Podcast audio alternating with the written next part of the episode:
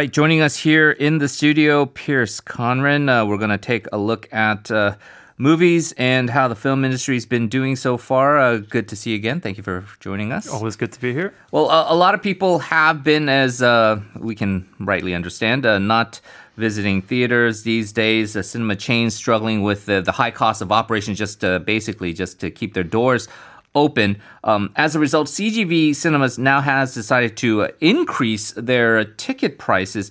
Some people might think that's counterintuitive, but can you give the details on this? Uh, sure. So basically, the, this price jump will take effect uh, next Monday, October 26th.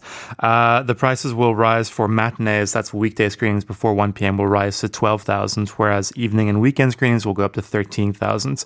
That's a rise of about 1 or 2,000, um, depending on the uh, which seat it is because th- there used to be this uh, three tier pricing system for CGV cinemas, uh, but now they're kind of changing that. They're, they're just going to have normal seats, and the first two rows are going to be economy, which are a thousand cheaper. 4DX and IMAX are also jumping by a thousand. So hypothetically, if I was um, a person who was on the fence, like a little concerned about COVID nineteen, but I said I want to take my kids to watch uh, one of these uh, animated films. Uh, let's go catch a matinee. I want to pay ten thousand. If I'm price sensitive, I might be deterred from from going there. So I guess the question is: Is this a wise move given the sort of uh, situation that we're in? Uh, it's it, it, does seem a little suspect the timing. I I, I admit. Um, I mean, these price hikes are pretty pretty normal. You know, these uh, they happen every couple of years. Right. consider back in two thousand and nine, those same tickets were seven and eight thousand. Mm, mm. So they kind of jump up by a year every I don't know eighteen months or something like that. Um, but of course, the chain is saying that it's a combination of just typical uh, rise in costs of inflation, uh, but also of course because of COVID nineteen. Uh, now, I think also worth considering is that uh, grosses are very very low. But one thing that that really hurts businesses is concessions because uh, people are buying popcorn yeah. and and Coke. That's money that goes all to the chains. Uh, that's very important income for them, and people aren't going to the cinema a lot, but I think even less people are opting to have their popcorn and pull their pull their masks right. down during a screening.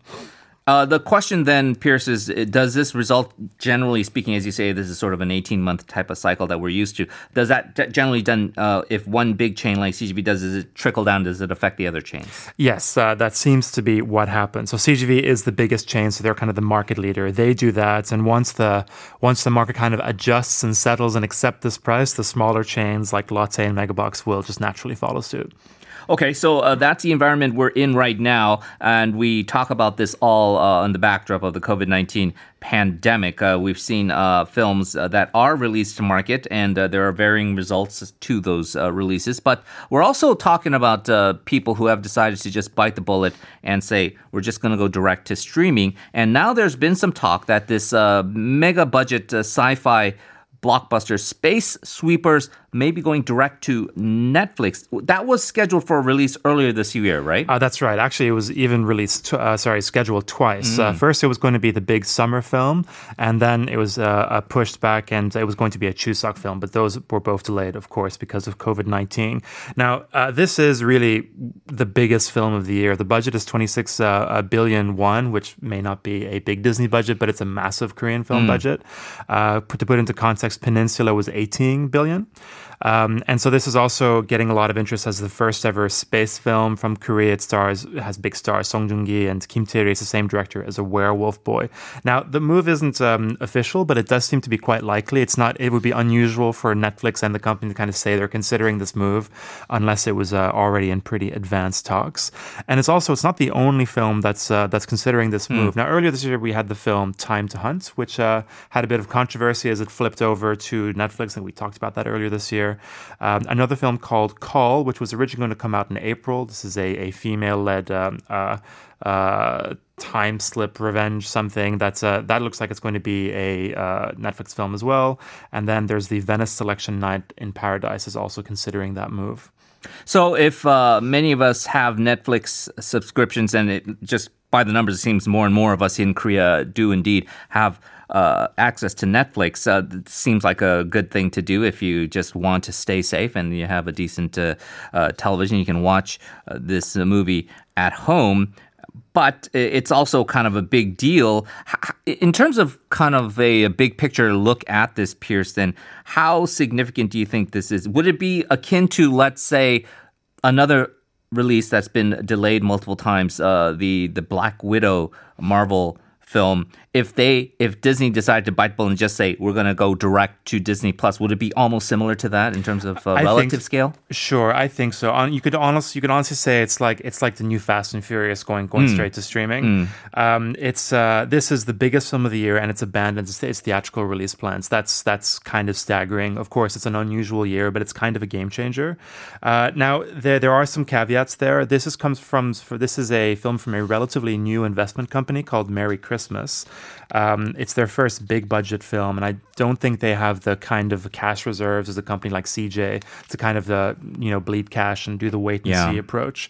Now the film is also partly China financed. Uh, this company gets a lot of its financing from China. They you know shut their theaters completely for a long time, so perhaps their financial situation is a little precarious. Mm. Uh, at the same time, while this move will likely be a global Netflix launch, uh, that of course won't include China, so mm. it could still release in theaters there, and those seem to be kind of you know mostly operational at this point. But I think the news is going to be sucking a lot of confidence out of the markets, um, and it could, you know, cause some problems with theatrical attendance for the rest of the year. If audiences know they can wait at home to watch a right. big movie like Space Sweepers, you know, after uh, after learning that CGV have increased their their their prices, you know, why are they going to go and watch a smaller movie in the theater? I think it's going to be very challenging. Other distributors are probably not uh, probably getting pretty nervous about this.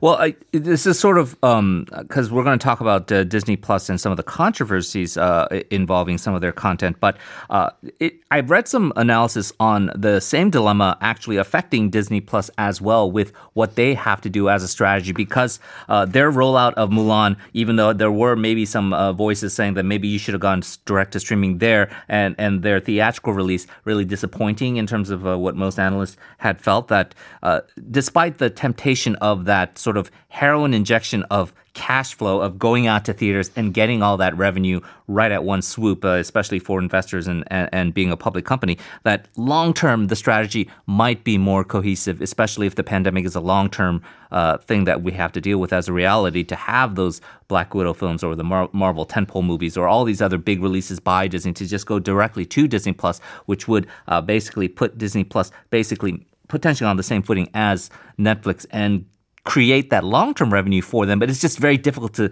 kind of make that initial move because we're talking about an entire mm. paradigm shift for the entire film industry right? Oh absolutely. It's uh, it's it's it's it's very interesting what's happening in these kind of streaming wars right now. And disney you know kind of a little bit late to the game, but they kind of realized yeah, yeah. it is the future. The pandemic has completely accelerated things, but I think when you have these big films shifting over to to to a streaming service, it's all about boosting subscriptions. Yeah. So consider, you know, you know, why did Netflix spend two hundred million dollars on our Martin Scorsese film? Because they knew they would get new subscribers, and people would think, oh, we, big right. stuff goes to Netflix. So it convinces a few more diehard luddites to kind of make that move. Mm-hmm. And having you know Mulan and stuff like that go on there, I think the new Pixar film might be going going straight to straight to Disney Plus. That just kind of guarantees people are going to get their subscriptions, and then once you have, you're just spending a few bucks a month. You don't really let go of the subscription very easily. So it's about it's about um, getting new subscribers and then maintaining it. Right. So so it's it's a tricky it's a tricky market. But uh, yeah, the difference here is that uh, Disney is just putting its own movie on there. With the Korean market, it's a little different. Yeah, you know, Netflix is just going to be sucking up the the uh, strength from these kind of local companies, and that's that's kind of the fear as well. One thing that Disney can do, perhaps, uh, go toe to toe with Netflix, if indeed uh, a subscription based model uh, to generate revenue is their long term vision, is that they do have the IP that can compete with Absolutely. Netflix one thing being said about that, though, is a lot of that IP is uh, from decades past and perhaps at a time when things weren't as politically sensitive. Uh, apparently, they're going to add some racial advisories to some older films like Peter Pan and Dumbo. Is this going to become a common compromise for uh, some of this uh, somewhat problematic content? Um, I think so. Uh, they we had a similar thing a few months ago when HBO Max pulled the great classic Gone with the Wind, uh, which is you know a very much a Confederate era narrative, uh, and uh, there was an online outcry that that uh, caused that, but then it reappeared two weeks later on the service with a kind of similar advisory. Uh, the wording for this Disney Plus advisory is, quote, this program includes negative depictions and or mistreatment of people or cultures, end quote. Um, and so I think uh, th- this is probably fairly fairly normal. We'll see this a bit more these days. Yeah, I mean Peter Pan, Dumbo, it might be slightly innocuous. I remember as a kid growing up and watching Song of the South. I remember Zippity Doo. I remember thinking Song of the South is that, that was just like whoa. Even then, right? You're thinking it Yeah, was that's uh, is that is that on Disney Plus now? I don't know. I don't think know, because there was a lot of talk about that, and that, that that's that's a big question mark. When that Right. one's a bit different. well. I mean, I, I guess there's a balance here, but uh, do you think this is the right way to deal with it? Um, I mean, you know, personally, I, I think it's unnecessary because I, I'd like to think Okay. that people can kind of think and judge for themselves, but at the same time, it's fairly innocuous. And the important thing is that the content Hmm. remains there. You know, uh, I think this is a probably a pretty decent and quick alternative to, you know, cancel culture, I guess. right. Uh, you know, voices are pretty loud these days on social media. So if this if this quiets them, I'm I'm all for it, I suppose. Well, speaking of which, uh, we need to talk about then diversity and then women's representation in cinema, particularly here in Korea. We're seeing that now uh, kind of emerge in the film world. Quite a few films about women uh, uh, on the way this fall. Uh, yes, that's right. Um, quite a few films about women, and also uh, uh, glad to hear that films directed by women ah. as well. The top film with the charts right now is the film uh, Voice of Silence, 소리도 없이, which uh, is not a film about women, but it's directed by Hong Yi-jung. Uh, it's her first film. it's been well received by critics. It stars Yoo Ah-in, who was in Hashtag Alive earlier this year. Um, so that that's encouraging. We also have this week the film Samjin Group English Class, a bit of a mouthful in English, mm-hmm. which is very much about, about women's representation and then uh, next month we have uh, The Day I Died, a new thriller that is directed by a woman and stars Kim Hye-soo, who's leading a pretty much all, almost all female cast. Oh, can you tell us about Samjin Group English class? Because apparently this is generating some pretty good buzz. Uh, yes, uh, so it's doing really well on the on the reservations chart. Uh, it's uh, I was just checking before I came in. It's at forty three percent of pre-sales right now, which is uh, a, obviously a very sizable chunk of the markets. Um, there have been some kind of early screenings, and uh, the buzz has been very strong, both from critics and the audiences who got to go to those screenings. Um, and uh, so the film seems to be good, but it's also very much because it's a film about about women. It's just a, a, a large cast of uh, women working at a company in the early 90s, and uh, all these women are, of course, denied promotion at that at that point in society. Um, but there's this um, company-wide memo that goes around saying that people that score a certain amount on the TOEIC uh, test uh, will be up for promotion. So all these women start uh, enrolling in this class, and it starts that way. But a small group of these women, which include Go Ah-sung, Esom, and Park Hye-su, who are the leads of the film, uh, they stumble upon this uh, this problem where they see that the company has been uh, dumping waste illegally. So then it kind of you have a, you have a, a, double header of uh, of social issues there. So I'm quite excited to see it, uh, and it seems that uh, it could do quite well. All right. Well, uh, hopefully we can get a review on that. Pierce, as always, thank you very much. Appreciate it, and we'll talk to you again soon. My pleasure. Look forward to it. That's going to do it for us as well. Coming up next is Life Abroad, hosted by Na Seung-yeon. Stay tuned for that. We'll be back tomorrow for another edition of This Morning at 7 a.m. Until then, enjoy the rest of your day. This has been Henry Shin. Goodbye.